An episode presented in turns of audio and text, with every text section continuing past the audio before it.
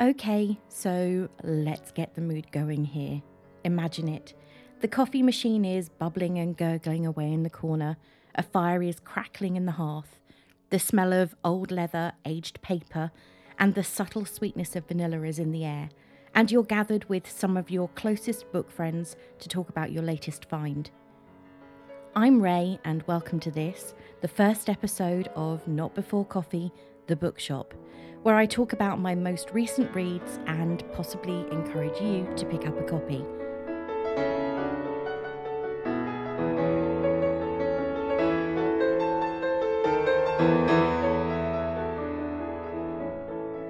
So, this week I am going to be talking about a book I very briefly mentioned in the last episode of season one. Yes, I am going to be talking about Leigh Bardugo's 2015 novel, Six of Crows.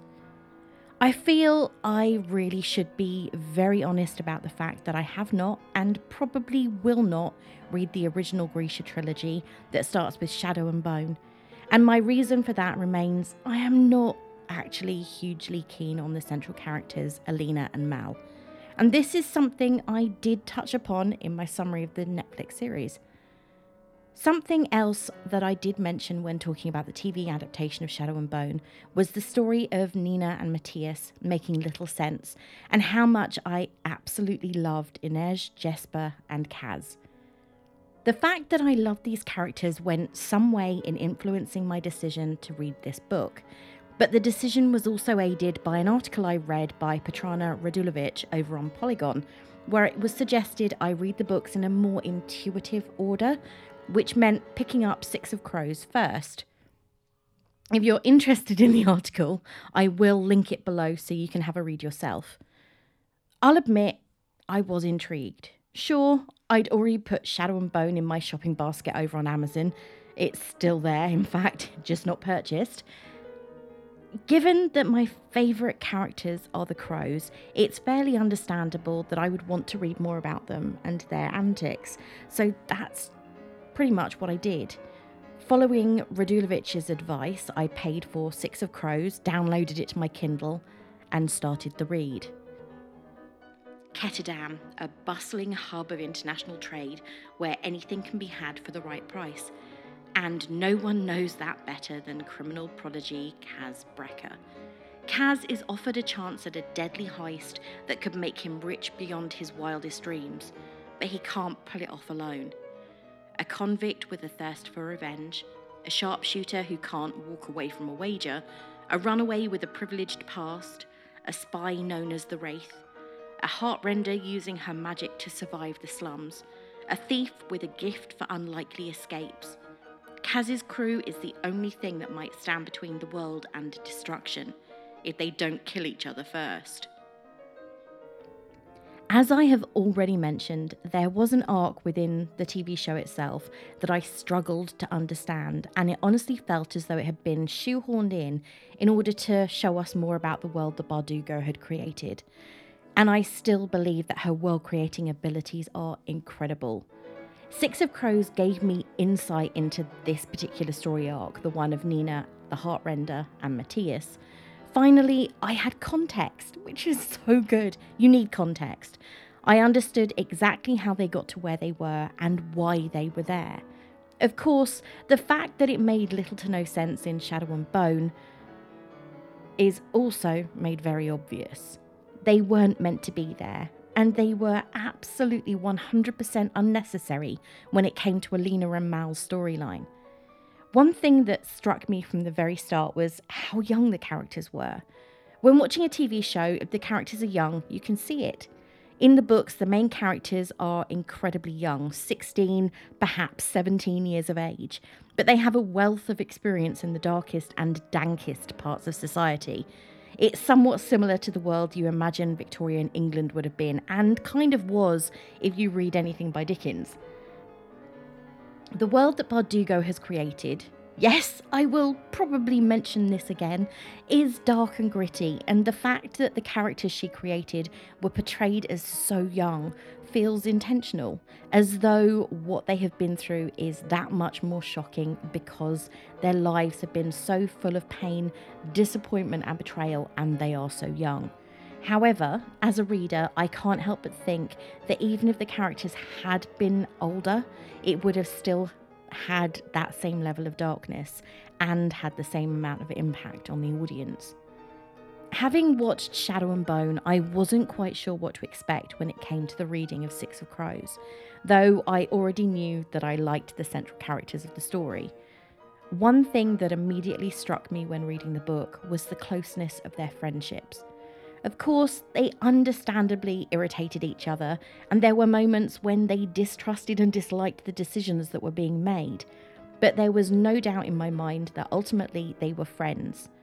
In the book, they went through hell and back for each other, and though there were times when it looked as though everything was going to fall apart, they managed somehow to pull it back together. As I have already established, I am not going to spoil the book. I am going to go into the plot in what I am going to refer to as the nutshell moment. So, in a nutshell, here's the plot Kaz Brekker is a thief, a plotter, a planner, and he is determined that he is going to carry out a job for a wealthy industrialist, stealing a drug manufacturer who can make a very rare drug that has a very addictive and powerful effect on Grisha. This drug maker just happens to be imprisoned in a location that is pretty much impenetrable, guarded by people who have trained since birth to fight and kill. Kaz may have disabilities, but he is also incredibly persuasive and he has earned the loyalty of a very adept spy, Inej, a gunslinger, Jesper, and a heartrender, Nina. And with the help of an ex prisoner called Matthias, who once upon a time lived in this fortress, and the son of their employer, Wylan, they are going to give this complicated heist their all. The story leads us through multiple locations from the dark oppressiveness of Ketterdam to the icy coldness of Fjorda, the location where the dramatically named Ice Court is located.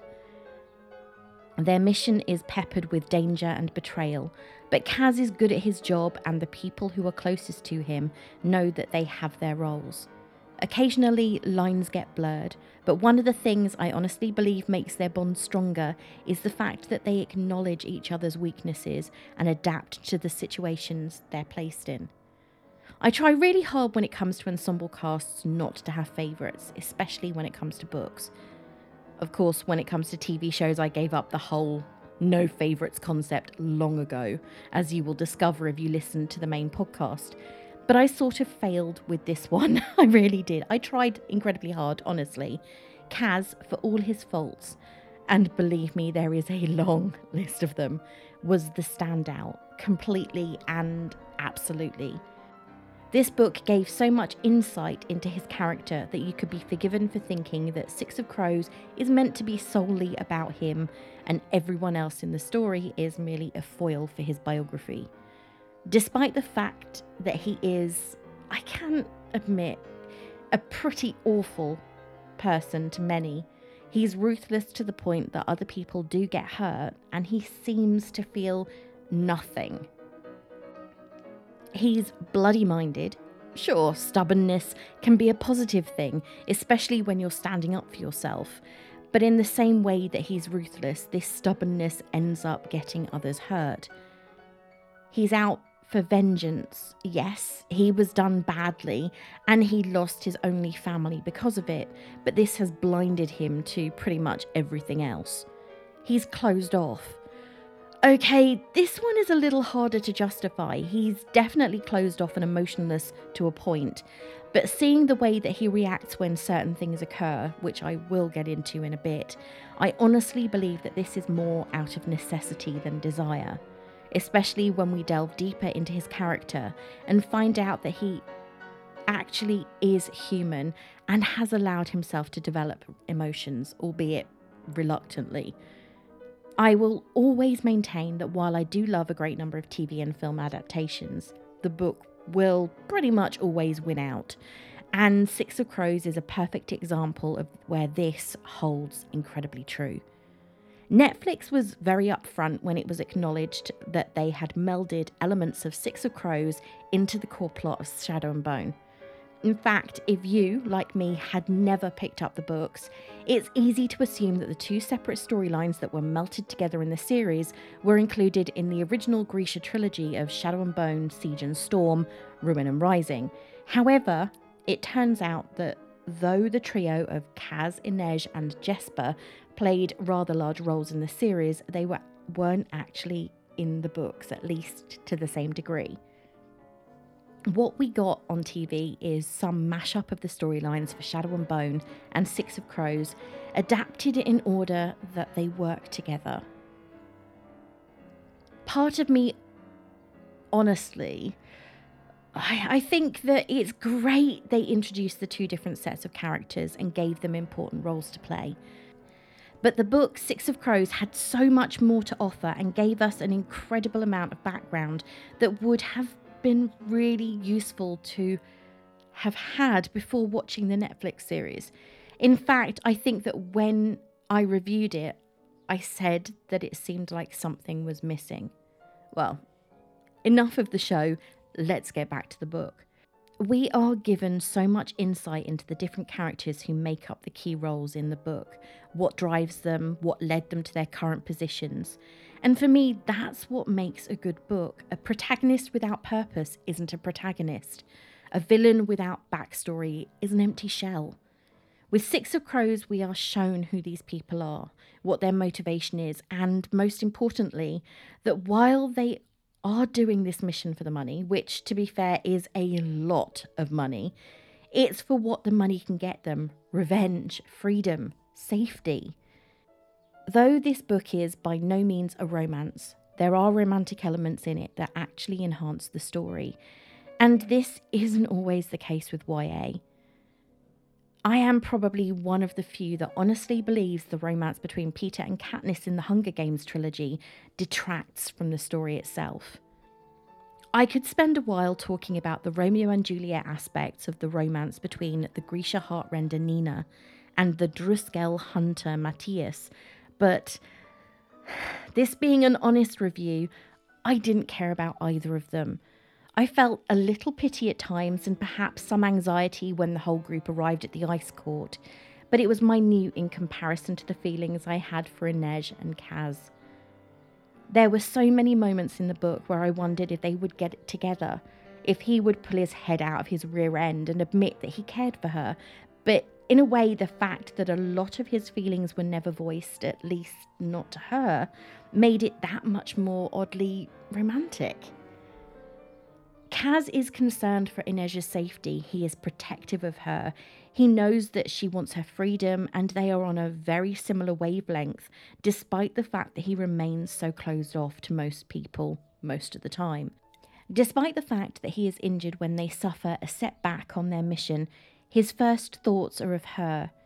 He risks himself to save her, and his thoughts are absolutely consumed by her. But he won't allow himself the luxury of admitting that there is more between them than dependence, because to do so will make him vulnerable. In fact, a lot of his inner monologue is Inej, as though, despite refusing to acknowledge it to anyone else, he cannot avoid the fact that he is absolutely consumed by her.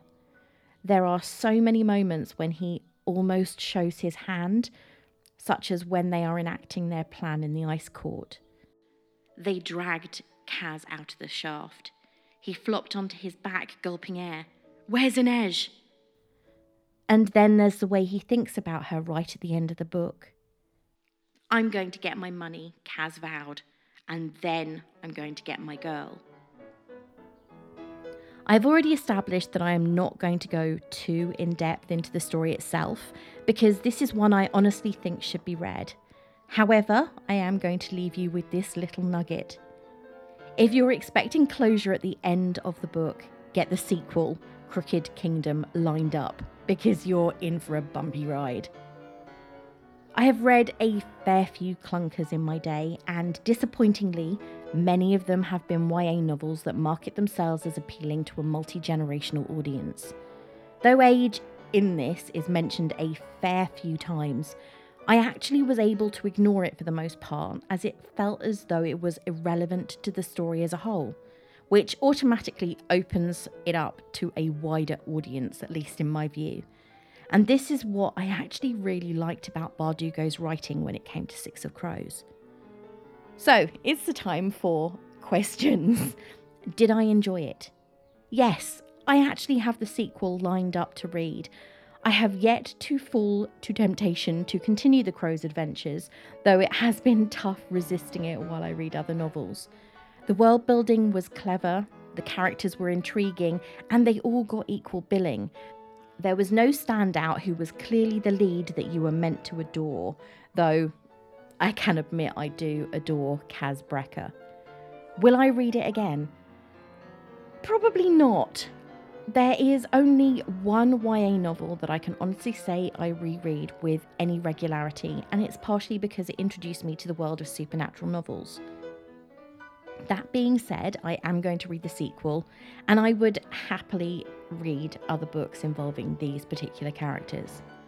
So, there it is Leigh Bardugo's Six of Crows.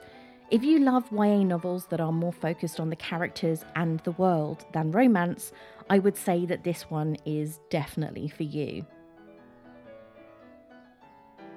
The last cup has gone in the dishwasher, the closed sign has been turned round, so it's time to end this, the first episode of The Bookshop. I hope you enjoyed it and will come back again for more. If you like what you hear, why not share it with your friends and family and please post a review on Podchaser? I love reading what you have to say. You can follow me on Twitter at need underscore three underscore mugs or over on Instagram at not before coffee podcast. I have to go and pick another book from the shelf for next week and settle down with yet another cup of coffee. Until next time, this is me saying farewell.